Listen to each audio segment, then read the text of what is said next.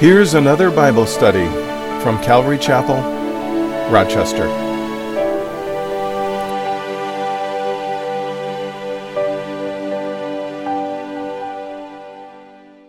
Um, so this morning, we're going to be in Acts chapter 21, and we're going to be talking about navigating God's will.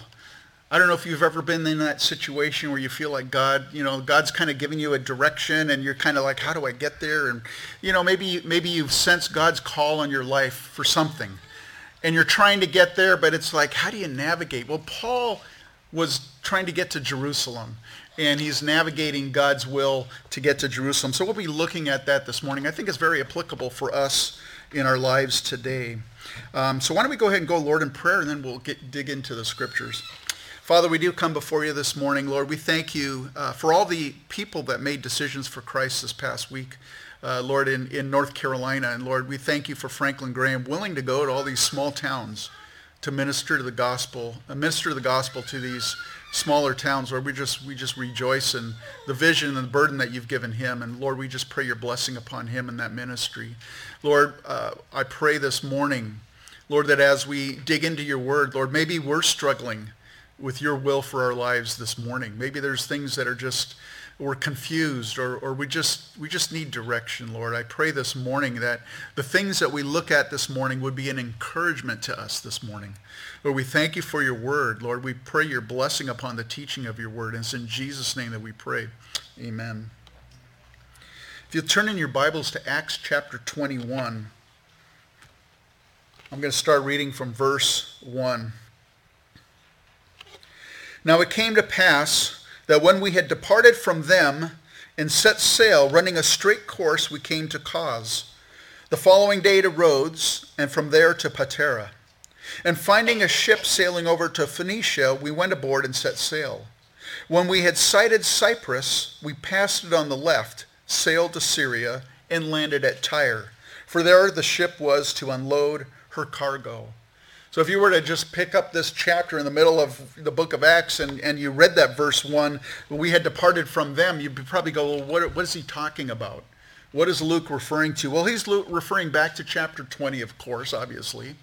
In chapter 20, Paul was still on, he was on his way to Jerusalem. He was in a ship and he sailed past Ephesus. He had spent almost three years in Ephesus but he wanted to he wanted to speak with the elders of the church in Ephesus, but he didn't want to stay in Ephesus because he was trying to get to Jerusalem. So he sailed past, landed at a town or a city, I guess known as Miletus, and he sent for the elders, and they came. We talked about that two weeks ago, and uh, he ministered to them and shared his heart with the elders there at Miletus. Paul's heart for the elders at Miletus is, is revealed in the Greek word used in verse 1, it says that he departed from them, or we departed from them. That Greek word departed means to draw off or to tear away. Have you ever been in one of those situations where you're visiting family or friends or you know you just made a just had some great fellowship with someone and you know you have to leave it's kind of a tearing away so the past six five months or so four months five months i've developed some really neat relationships with some pastors. And I've got one more week that I'm going to be doing some cleanup stuff there, taking care of some administrative stuff. But, you know, at this point, it's almost like, you know, I don't know if I'm going to see you guys anymore. And, and I've been able to just develop some really neat friendships and stuff. In fact, I had a guy text me at 5.30. They forget that our time's a little bit different. He texted me at 5.30 saying, I'm praying for you and stuff. And I'm like, okay, thanks. You know, I didn't respond till 6.30 when I got up. But, but uh, anyways, but that's the feeling that Paul had just leaving them, being torn away. And so Paul's had a heart for the, for the elders, for the church of Miletus. Paul's heart for the Jewish people is also revealed in Romans chapter 9. In verses 3 and 4, he says, For I could wish that I myself were accursed from Christ for my brethren my countrymen according to the flesh who are Israelites, to whom pertain the adoption, the glory, the covenants, the giving of the law, the service of God, and the promises. Man, he, he, he, want, he, he would rather be accursed himself and, and have other Jewish people come to faith in Christ. In chapter 10, verse 1, he says, Brethren, my heart's desire and prayer to God for Israel is that they may be saved. Paul had a heart for the Jewish people that he came from, from his own countrymen. Paul's ministry, or his priority, I should say, for ministry, was given him to the Lord on the road to Damascus. Remember, he lost his eyesight, and then and then he came and he and he just hung out in Damascus until Ananias came and prayed for him to receive his sight. Can you imagine what was going on in, in Paul, or actually was Saul of Tarsus at the time? What was going on in his heart? Well, in chapter 9, verse 15, the Lord told Ananias, he said, Go, for he is a chosen vessel of mine to bear my name before Gentiles, kings, and the children of Israel. And we know that Paul is the apostle to the Gentiles. That was his first priority in ministry. The second priority was to be to kings. He would end up speaking to kings. And then finally, to the Jewish people. Well, Paul had sensed a calling to go to Jerusalem. We read that back in Acts chapter 19. I'll, I'll, read it to you, verse 21. When these things were accomplished, Paul purposed in the Spirit, when he had passed through Macedonia and Achaia, to go to Jerusalem, saying, After I have been there, I must also see Rome. In chapter 20, verse 16, and I alluded to this already, for Paul had decided to sail past Ephesus so that he would not have to spend time in Asia, for he was hurrying to be at Jerusalem, if possible, on the day of Pentecost. That's why he didn't hang out in Ephesus, probably because of all the relationships that he had. He would have been that much harder to leave with all the people that would want to see Paul and, and, and say goodbye to him. So Paul had a burden for the Jewish people. Paul felt called to go to Jerusalem. He had a general direction to head, but there were no nonstop flights to Tel Aviv at that time.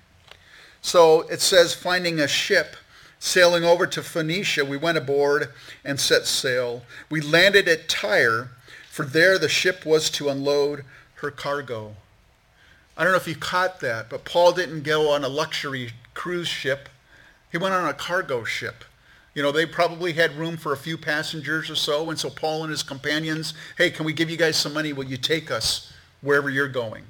And so he had a general direction to go to Jerusalem, but the ship wasn't going straight to over to Israel. It landed at Tyre, and there it unloaded its cargo. So basically, Paul took whatever mode of transport. I mean, he had a general direction to go, but he took however way God provided. Whatever was provided for him, that's the way he went to reach his destination. You know, Maybe the Lord has placed a destination, and it may not be a physical place. It may be just a place in your life or a position in your life or a ministry or something. He's laid it on your heart. God has revealed it to you. And like Paul, in your spirit, you know that that's God's will for you. It's like, uh, man, the Lord just keeps revealing and confirming. I know what God's plan is for me. Well, my advice to you is start heading in that direction. Start going that way. You know, the problem, though, and I think all of us experience this, is that in our minds, we have a preconceived idea of how God's going to accomplish it, right? Well, I know that this is going to happen. I know I'm only going to be here for this amount of time. And God, you know, we, we have it all figured out in our mind how God should do it and how he probably will do it. And then the problem, all of a sudden, wow, it doesn't happen quite the way we planned it would happen. Man, how do you navigate that?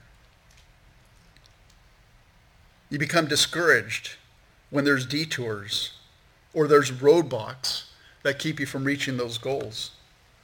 That's when you and I need to trust God's sovereignty for how we how he gets us to that goal, how we arrive at his or your own goal for you. You know, Proverbs 19, excuse me, Proverbs 16 says this, a man's heart plans his way, but the Lord directs his steps if you're a type of person that you know you haven't have it all planned out and you've got it all figured out you've got the trajectory you know how you're going to arrive at that goal and god doesn't do it that way that can be really frustrating that can be hard sometimes it says here that paul and his companions stayed at tyre seven days does that strike you odd because here he skipped ephesus and he landed at miletus because i mean he was in a hurry to get to jerusalem and now at tyre and he doesn't know anybody there at this point. He's going to meet some people. But he doesn't know anybody, but he spends seven days there. Why? Well, because the ship was unloading cargo And it was evidently taking that long before the ship would have its other cargo on. Maybe it had to work out some contracts or something, and then it was ready to go again. You see, the timing for reaching that goal also was out of Paul's control. So not only are we to trust God's sovereignty in how you arrive at his goal, but also trust God's timing when you arrive at that goal. Of course, that's easier to say than to do, isn't it? It is for me anyways. Verse 4, it says, In finding disciples, we stayed there seven days. So you're on a, a path to God's specific will for your life in God's sovereignty and in his timing, it seems like all of a sudden there's a roadblock or a detour. Something's happened that feels like it's preventing you from reaching that goal. It's outside of your control because if you had control, you'd make sure you, you know, you wouldn't have that roadblock. You'd be, you'd be steaming full stream, steam ahead. What do you do? Well, like Paul, along the journey you find disciples. I love that. you find disciples. Verse uh, in verse four, that word "finding disciples," it means to find out by diligently seeking disciples. In other words, it wasn't that Paul just stumbled onto something. Somebody said, "Praise the Lord" in the marketplace next to Paul. And Paul, oh, you're you're a believer of Jesus Christ. So am I. You know, have you ever had that happen before? It happens all the time, right? It wasn't that case. Paul went out of his way diligently to find disciples. By the way, this also shows how the influence of the gospel was spreading throughout the Roman Empire. Because just about everywhere Paul went, he could find disciples. Man, that's how, that's how the impact of the gospel was just, it was just like a wildfire spreading through the Roman Empire. You know, we don't typically use the word disciples for Christians we meet, right? You know, you don't come home, maybe, maybe you're, you know, you've been at work or something and you, you meet a believer and you, you come home and you tell your wife or you tell your husband, man, I met this disciple of Jesus Christ. We don't say that, do we? We usually say, hey, man, I found someone, a brother or sister in the Lord, or I found a Christian or a born-again believer. You know, that's the terms we use, and yet here it's a disciple. I find that kind of interesting. I mean, you can meet people who profess to be Christians, but are they disciples? What is a disciple? Well, the word mathetes comes from the word matheno, and it means to learn or to understand. So mathetes is a learner. We might say a student or a pupil. But I got this out of the uh, word study dictionary. Is mathetes means more in the New Testament than a mere pupil or learner. It's an adherent who accepts the instruction given to him and makes it his rule of conduct. So a disciple is someone who's not only a student of the scriptures or a student of Jesus Christ, a pupil of Jesus Christ, it's someone whose conduct in life bears itself out according to scriptures. As they learn, they're applying what they're learning into their own life. They're, it's changing their life. They're living according to what they're reading and what they're studying. That's what a disciple is. How do you find a disciple? How do you diligently seek and find a disciple? You know, Jesus told his disciples when he sent them out, the 70 of them out two by two, he said, Now, whatever city or town you enter in, inquire who in it is worthy and stay there till you go out. And you know what I think? A disciple has a reputation. How do you find disciples? if you can ask someone, hey, do you know anybody that's a disciple here? Of course, in our day and age, you'd have to explain what a disciple is, right? Um, but if you say, is there any born-again believers here or something? They'd probably say, oh, yeah, there's that guy over there, there's that lady over there. You know, it, it, they have a reputation, don't they? Let me ask you this, just rhetorically.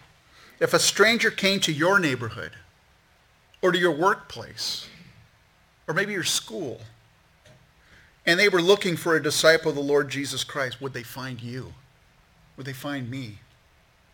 If they asked around and said, hey, know of any disciples of Jesus Christ around here? And they said, yes, Travis, man. I work with this guy named Travis, man. He loves the Lord. He's weird. He's a Jesus freak. you know, we have a reputation. Hopefully all of us have a reputation. Not being weird, I'm a freak, but you know what I mean, right? We stand out. Hopefully we stand out.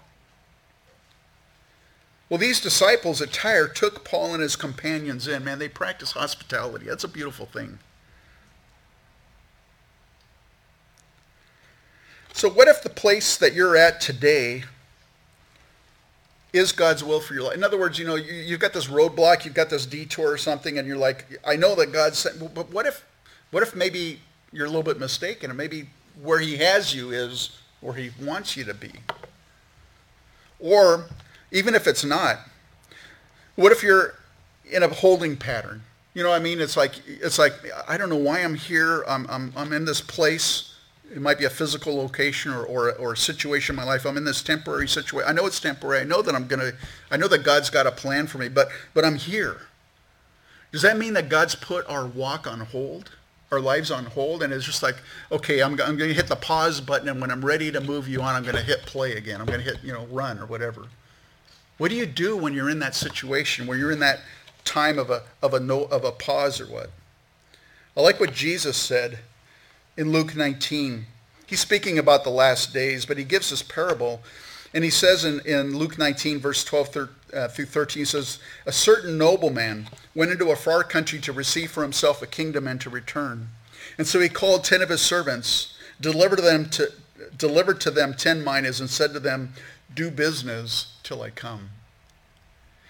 What I'm getting at is if God has you in a holding pattern, you know that he's got a plan for your life, but here you are in this situation or at this place. Could even be a physical location. Here it is in Rochester. Does that mean you're on the shelf until he's ready to use you? No. Do business until he comes. Be occupied. Find disciples. In other words, develop relationships where you're at. Get involved in the ministry of the local body of Christ wherever you find yourself. You know, sometimes people who are transitory. They don't really want to invest in relationships or in a fellowship because why? Because I'm not going to be here that long. I, have got a destination, and so I'm just gonna I'm just gonna hold off. Uh, you know, and and we tend to do that sometimes. We've had an interesting history with ever since we started this fellowship with uh, Mayo Clinic students, people that come here um, from other wherever, and they become a part of our church, or they at least come and, and attend our church at least once, you know. And they're Mayo Medical students, and for Mayo Medical students, like if we were a college town, it'd be the same thing, right? Or maybe a military, like got a base nearby or something. Those people are temporary, right? They're not here necessarily for the long haul. Maybe a couple years or something. We had one girl from Southern California that was a Mayo Medical student, and I say that girl because I, I don't remember her name, because she didn't get involved that much. We've had people like that.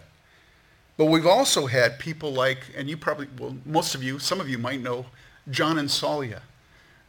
John was a Mayo medical student. He's now a emergency room physician out in California. We know them very well. You know why? Because they got plugged in. John ended up being an elder here at the church for a while. They were, they were involved. They knew they were transit, transitory. They knew it was a temporary, but man, they wanted to get plugged in wherever they were at. Their life wasn't on hold just because they were here, even though God, they knew that God had called them to, you know, be somewhere else. Before them, there was another couple, Brad and Heather. Some of you old timers, I don't mean age-wise, but you know, you've been here. You guys remember these names. And I could, I could list off all kinds of names. You remember them. Why? Because they got plugged in. You see, that's such an important thing whether you're here permanently or whether you're here trans, you know, just temporarily, man, your life's not on hold as a believer, man. Occupy till the Lord comes. Get involved. Develop relationships. Why? Because if you just hold back and think, you know, I'm not going to invest because I'm not going to be here. I hate saying goodbye or I hate, I hate developing a short-term relationship only to leave. You could be missing out on a tremendous blessing of an enrichment in your life of getting to know somebody being involved in a relationship with someone. There are those people, and some of them are the, I have mentioned their names, who live life to the fullest wherever they're planted by the Lord. And for however long they're planted there. They're building relationships. They're blessing others with their gifts and their talents. and they are being blessed with richness. That doesn't apply to this. I must skipped the, I skipped the thing. There's a roadblock there. It would have been really fitting at the point where I was sharing that, but anyways. They're being blessed with richness, the riches of koinonia. Koinonia. That's a Greek term. You might have heard it before. It's got a few different definitions, but it means fellowship, association, community, communion, and joint participation. If your life is on hold, you've got, you've got one of those roadblocks in your life, you know that this is not your destination. You know God's got a plan and a purpose for you somewhere else. But for some other reason, you're here. Man, don't miss out on koinonia. Don't miss out on that sweet fellowship. Continuing on here, verse 4, it says they, and it means the disciples at Tyre, told Paul through the Spirit not to go up to Jerusalem. Now, we already looked at Acts 19:21, where Paul said, um, uh, you know, I'm going to Jerusalem, and after I've been there, man, I'm, I'm going to go to Rome. Paul knew that God had called him in those places. And we see the Spirit's warning in Acts 20, verse 22 and 23. Paul even admitted, he said, See now, I go bound in the Spirit to Jerusalem, not knowing the things that will happen to me there, except that the Holy Spirit testifies in every city, saying that chains and tribulations await me. So Paul already knew what was on the road up ahead for him. We don't know it, or they didn't know it now, but we know it because we have the whole book of Acts. In Acts 23, verse 11, we find out that it was God's will for Paul to go to Jerusalem the Lord appeared to Paul there in Acts 23, stood by him and said, Be of good cheer, Paul, for as you have testified for me in Jerusalem, so you must also bear witness at Rome. But before Acts chapter 23, verse 11, we have these well-intentioned, they're not bad people, they're well-intentioned believers here at Tyre. And you know, here Paul seems to interpret the Spirit's words as a warning. It's like the Holy Spirit's telling Paul, Paul, count the cost. Prepare to suffer. Because he would. The disciples, as well-intentioned as they are, they seem to interpret these warnings as a prohibition. Paul's Spirit saying, don't go. How do you navigate something like that? I can tell you God's general will for each one of your lives this morning. Each one of you, I can tell you, God's not willing that any of you should perish, but that all should be, you know, repent and come to faith in him. I, I, I can say that unequivocally to all of you. That's God's general will for you. Now, God's specific will. God wants you to be a, a dentist in Timbuktu or something. You know, who knows? A missionary in Africa or something. I can't tell you God's specific will for your life. Only the Spirit can and should. You know, often a well-intentioned saint will tell me, the pastor here, what the Spirit is saying to that person, and they'll say, the Spirit has said this, therefore we as a church should do this, or I as a pastor should be doing this. And they're telling me based on their burden. And they're well, it's not, it's not a, they're bad people. Or, no, it's well-intentioned. I, I don't, you know, I don't knock that at all. But the thing is, I have to hear the Spirit telling me something. I have to hear the Spirit telling me specific things. It might be possible that the Spirit is telling you, giving you that burden because he wants you to do that thing. But a lot of times people want to transfer it to the church. The church should do this. That, that's great. I'll, if the Lord confirms it in my heart, then yeah, I think you're right. We should do this. But if not, maybe he's given you that burden. You see the need. He's speaking to you maybe because you have the ability to fill that need or to meet that need.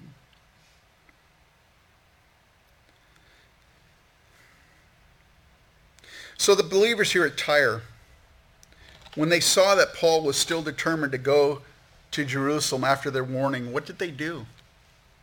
They respected Paul's decision. They might have been convinced that Paul was completely wrong, They voiced their opinion to Paul. Paul, this is really what you, I think you need to be not going to Jerusalem.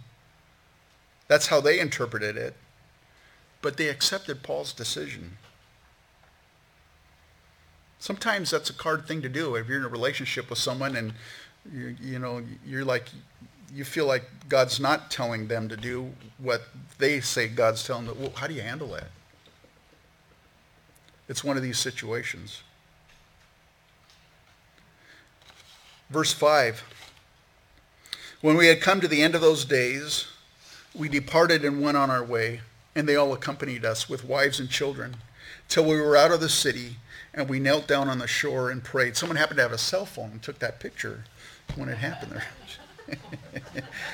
it reminds me of the old flannel graphs, but that's just that's my I'm showing my age there. But anyways, you know the disciples at Tyre, they took the advantage. They probably didn't know Paul beforehand, but they took the advantage of the opportunity to meet with Paul.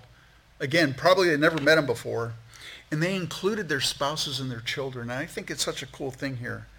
Listen, they brought their families together to listen to Paul teach as a family. They ministered to Paul and took him into his home as a family. They prayed with Paul as a family and they accompanied Paul to the ship as a family. It wasn't just the men of the town did this. It was the families, their spouses and their children. I think that's so cool to see. Parents, husbands, wives. You know, sometimes we think family time we separate family time and church time. You know, we're not going to come to church today because we got family time. We're spending family time together. And I, t- I got to tell you this family time and church should not be mutually exclusive. It's not an either or. A lot of times families get that feeling that it is. I want to encourage you to include church time as part of your family time because you're, you're training your, and I, and I see families here. I'm blessed by the families here that are encouraging their family, their kids and everything to be a part of the church, to be involved. I think it's so important. You know, we did that as, as parents with our kids. Um, and, you know, I, I don't, I'm not judging anyone about how they handled their family, but I tell you, in our family, you had to pretty much be at death's door, otherwise you were going to church. I mean, it's just like you didn't have an option. It's just, I grew up that way. You didn't have an option. I mean, okay, you're 105 fever and you're about ready to drop. Okay, well, maybe we'll let you stay home, you know. Uh, you know what I used to do? I used to get the thermometer, and when parents weren't looking, I'd be like rubbing it or putting it by some warm water, putting it under, to get it as hot as I could. Then, look, it's 99.9. you know, it's like, okay, you can stay home, you know. I just confessed that. I hope my mom's not listening.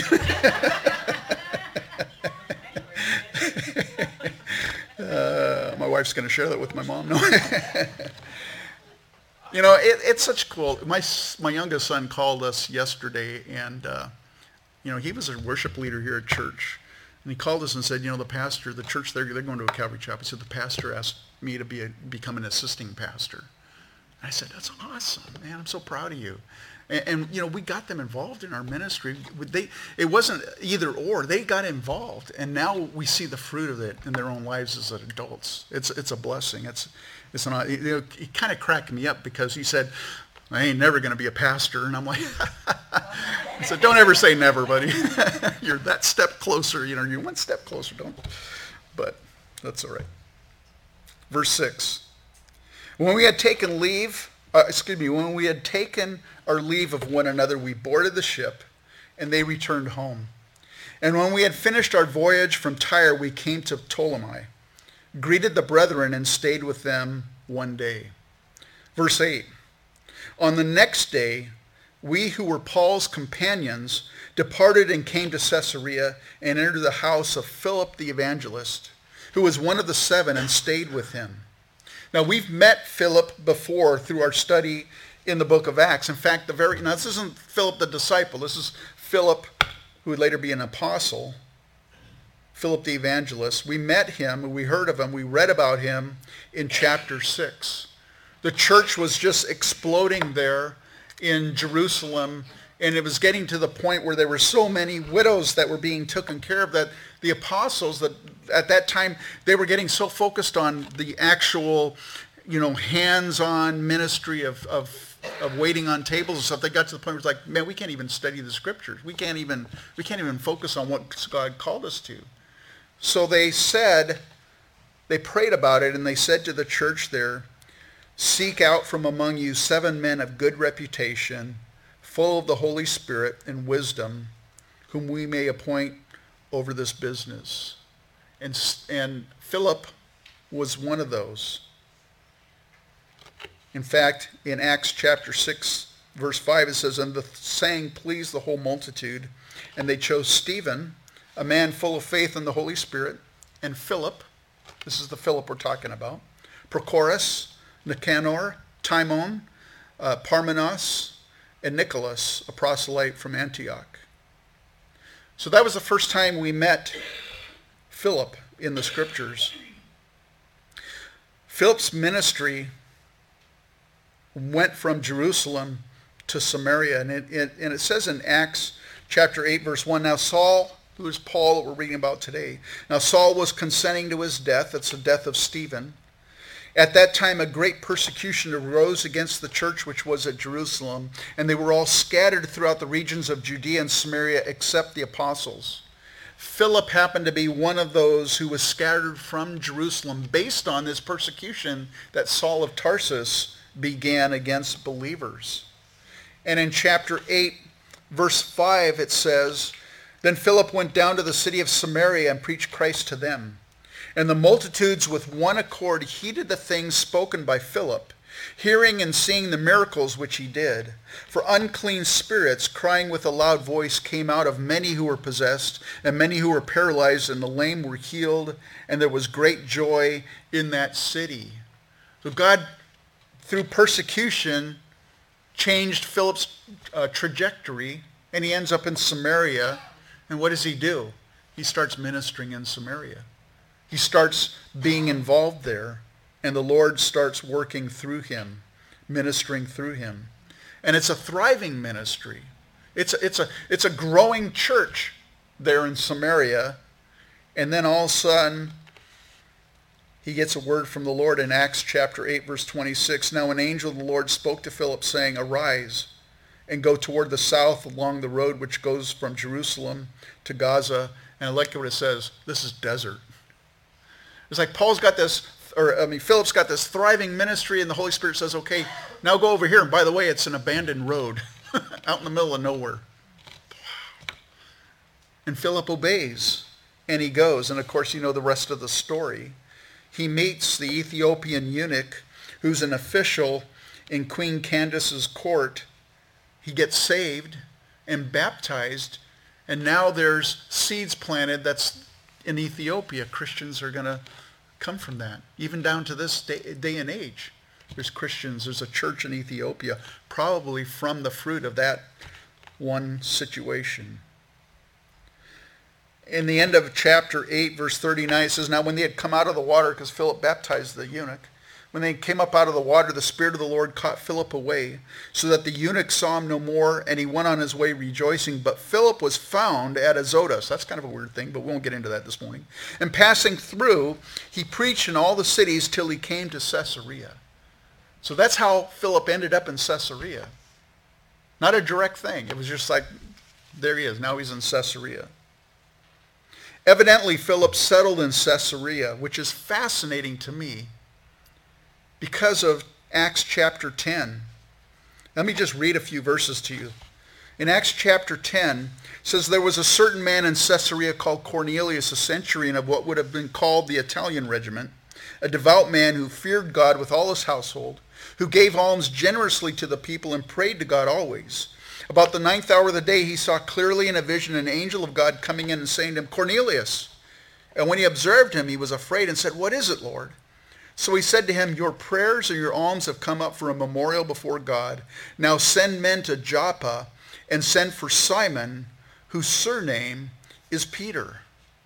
See, that blows me away because Philip was in Caesarea. Philip the evangelist was in Caesarea, and yet God says, uh, Cornelius, go down to Jerusalem, you know, send, send down to Joppa, and there's a guy named Peter, and have him come. God had already used Philip for a high-profile encounter with an official of queen, the queen of Ethiopia's court. Why didn't God use Philip for another high profile encounter with Cornelius, the Roman centurion? This was another one of those pivotal salvation moments. The Bible doesn't tell us. If you were Philip, you know, and you're sitting there in Caesarea and all of a sudden you come, you hear the story, yeah, there's a, there's a guy that wants to get saved and and Peter came up from Joppa and, and witnessed to the guy, and, and now he's now he's a believer. What if you were sitting there, Caesarea, you're Philip? How would that strike you? Would your pride be hurt? Man, why didn't God use me, man? I'm, I'm, I've been influential. Would you be angry at God? Or would you be jealous of Peter? Man, I can't stand that guy. Or would you just trust God's sovereignty and his timing and continue serving whatever role he has for you. Because I think that's what Philip did. He wasn't jealous. He wasn't angry. He might have wondered about it. I'm sure that's a natural thing. But he just kept on ministering. What role in ministry did Philip serve then at Caesarea? By the way, Philip had been there for 20 years at this point in Caesarea. What role did he do? Well, it's in verse 9. Now this man had four virgin daughters who prophesied. Evidently, Philip's ministry was now to his wife and his children, and he raised a godly family. Never underestimate the importance of ministry to your family, guys, and mothers too. Never underestimate the importance of this ministry. He became an example to his kids, and now 20 years later, they are recognized in ministry as prophets. I love that. Can you imagine you're Philip? You've never met Paul before. Well, maybe you knew about him because you were in Jerusalem when Stephen was stoned. You heard all about him. You heard that he came to faith in the Lord. You're sitting there in your house in Caesarea, and knock, you know, you open up the door, and there's uh, Paul. Can you imagine the conversation or whatever would have gone on between the two. I would have liked to have been a fly on the wall at that point. For all we know, this is the first time the two meet face to face. Verse 10 As we stayed many days, a certain prophet named Agabus came down from Judea. And when he had come down to us, he took Paul's belt, bound his own hands and feet, and said, Thus says the Holy Spirit. So shall the Jews at Jerusalem bind the man who owns this belt and deliver him into the hands of the Gentiles. Agabus, he's like a, an Ezekiel. He's like a Jeremiah. He's like a Hosea. He's like these Old Testament prophets that God said, okay, I forget which prophet. He says, I want you to lay on your side for 60 days or whatever, you know, and they're lay on your side for 60 days. And, and uh, or I want you to cook your food over cow dung, you know. At first it was some other dung, but then he's like, no, I can't do that. Okay, cow dung you know. It was one of these situations, just like the Old Testament prophets, Agabus acted out the prophecy in front of Paul. Why did he do that? Well, it was designed both to confirm the prophecy. It's in other words, just like this is taking place, this, just as like I'm doing to you, this is what's going to happen. It was to confirm the prophecy as if it had already happened, but it was also to impact those who are watching and hearing the prophecy. I like this comment from a commentator, and I even don't remember who it was. It says, we usually, we see usually, excuse me, what we see usually makes a greater impression upon us than that which we only hear of. Keep that in mind when you're ministering to people or you're, you're in the workplace or in the home or family. Yeah, you can say things, but are you living it out, you know? We were introduced to Agabus before also, by the way, in Acts chapter 11. In verse 27, it says, In these days prophets came from Jerusalem to Antioch. Then one of them, named Agabus, stood up and showed by the Spirit that there was going to be a great famine throughout all the world, which also happened in the days of Claudius Caesar. So it says that he showed by the Spirit that there was. So I wonder what he did in that point. You know, it's like took away their food. You know, there's going to be a famine, or I don't know, but but the prophecy he gave, it, it, it says right there in verse 28, it happened. It actually happened the way he said it was going to happen. It proved true. And this prophecy that Agabus now does here for Paul, it also was true. Not only will it occur just as, as Agabus prophesied, but it was exactly what the Holy Spirit had already confirmed to Paul in his own heart. So this was a true word from the Lord. But look at verse 12. Now, when we, and that would be Luke, who's writing this gospel account, and the other people that are with him, Paul's uh, companions, now when we heard these things, both we and those from that place pleaded with him not to go to Jerusalem. Did Paul disobey the word of the Lord? There's some people that think he did. I don't think so. Because based on Acts 23:11, which I already quoted to you, it was the Lord's will.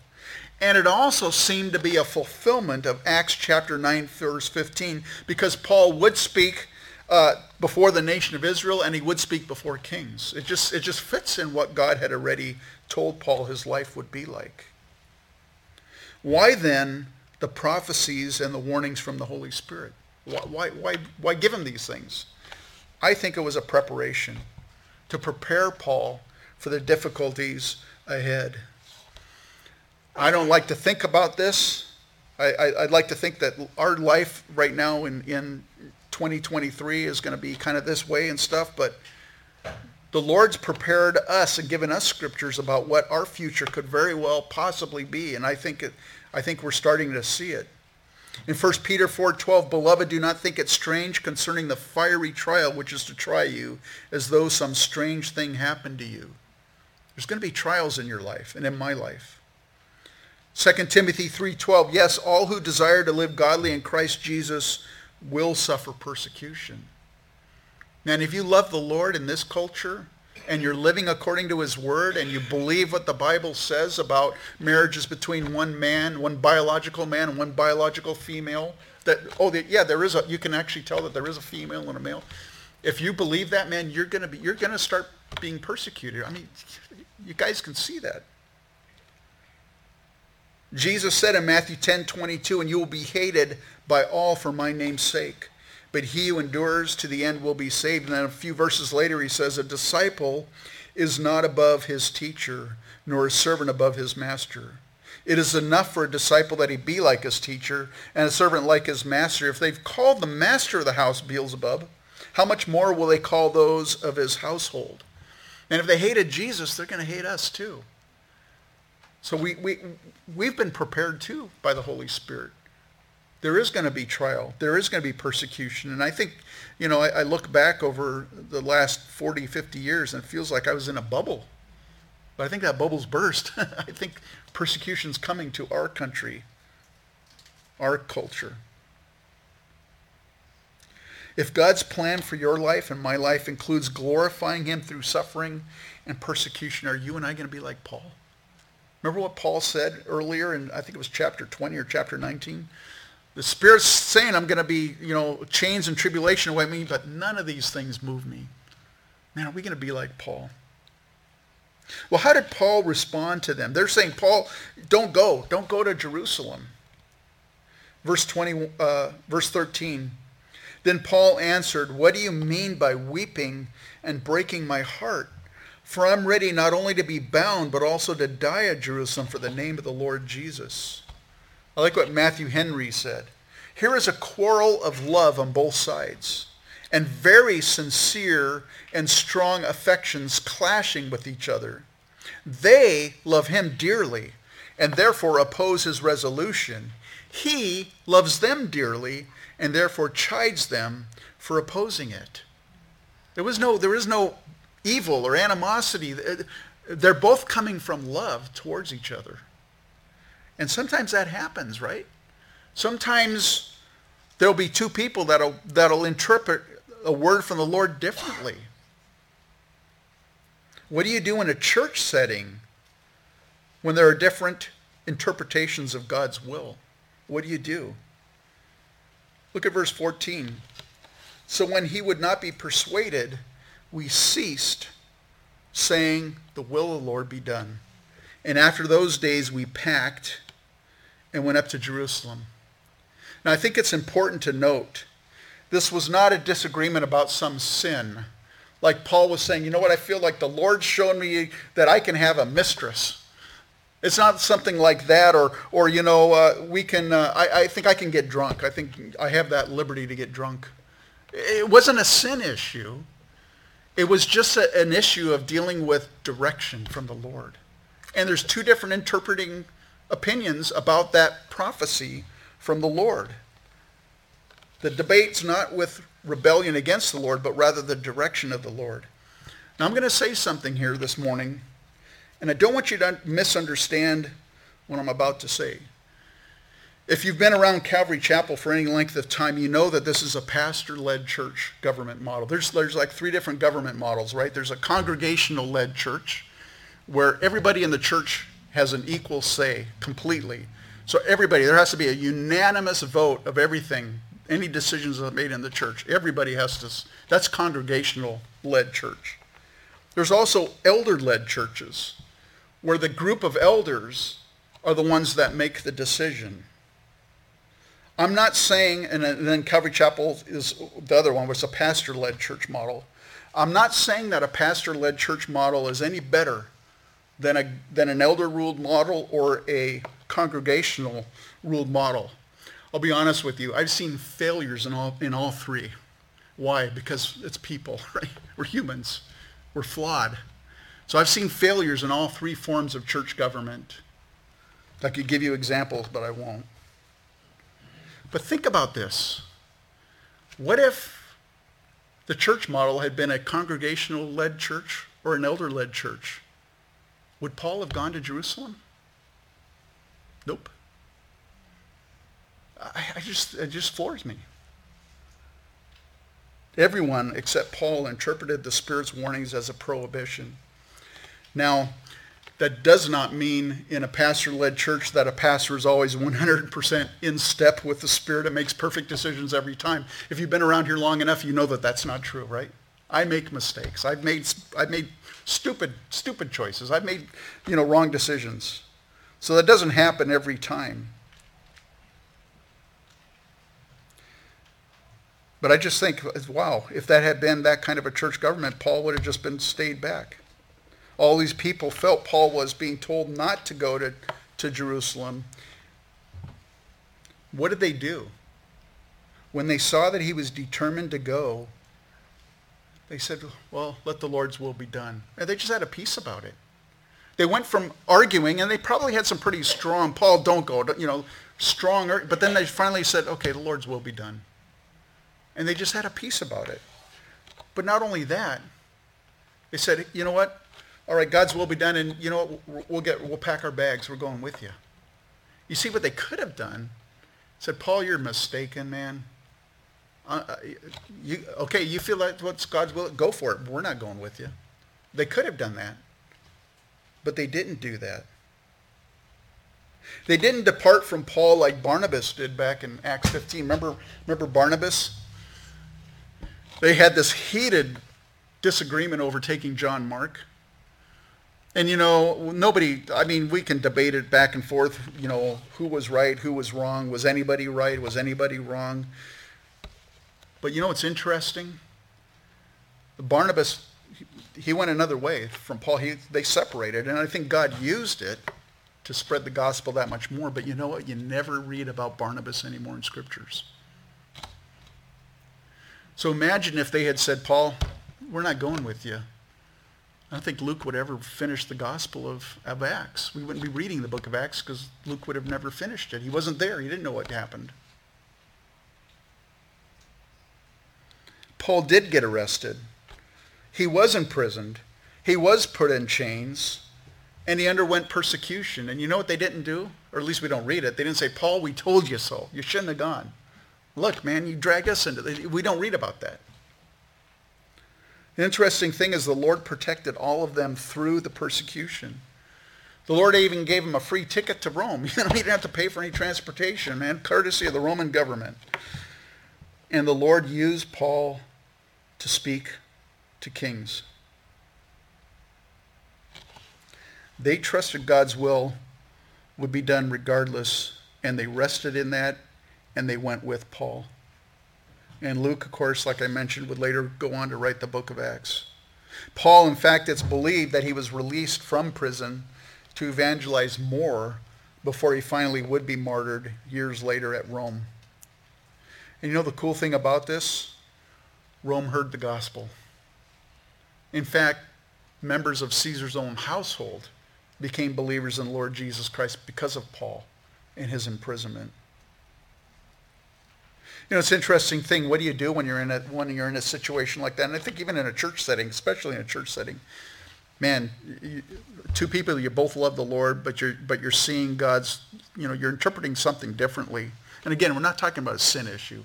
We're not talking about a violation of scriptures. It's just maybe a direction from the Lord. What do you do? What if you know that the other person's making a bonehead decision? It happens.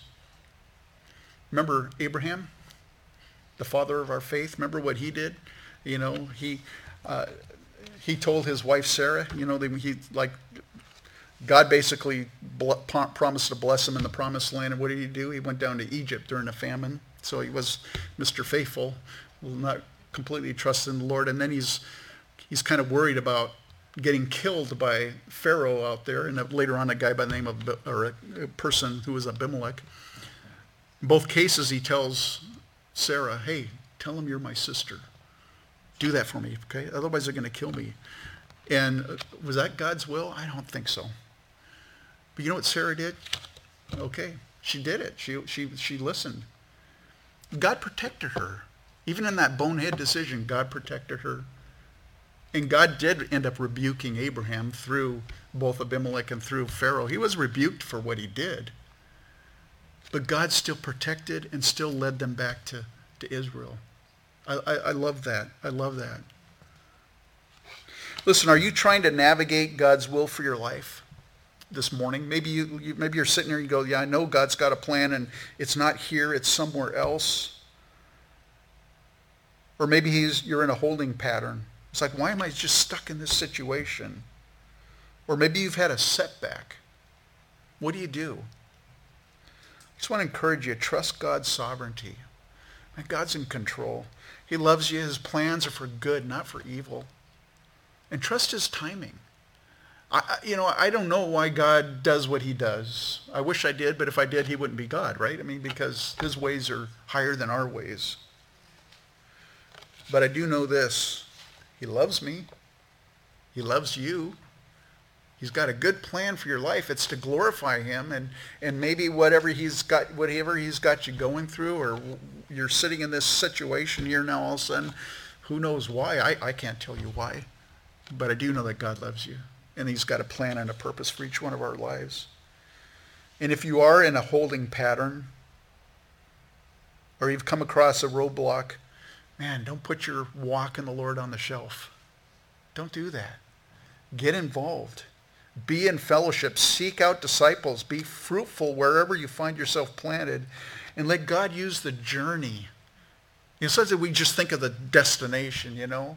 One of the things that I, I like doing, and, uh, you know, I do a little bit more, and it, it depends on your personality, but, you know, uh, when Teresa and I go traveling, a lot of times we like taking the back roads, takes longer, yeah, but you know what? You see things you haven't seen before. You, it's just relaxing rather than okay, we got you know we got four hours to get to this destination, hit the interstate. You know, and, and uh, some people are just that way. That's fine. I mean, it's not, I'm not saying you're wrong or anything, but but life can be like that way. I've got this destiny, and you you forget about everything else that's beside you, everything that's, and God wants to use those things in your life to enrich you, but also for you to enrich others.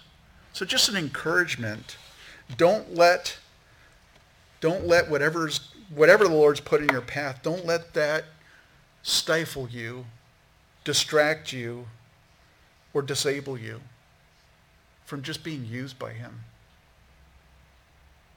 But once you stand, let's go, Lord, in prayer.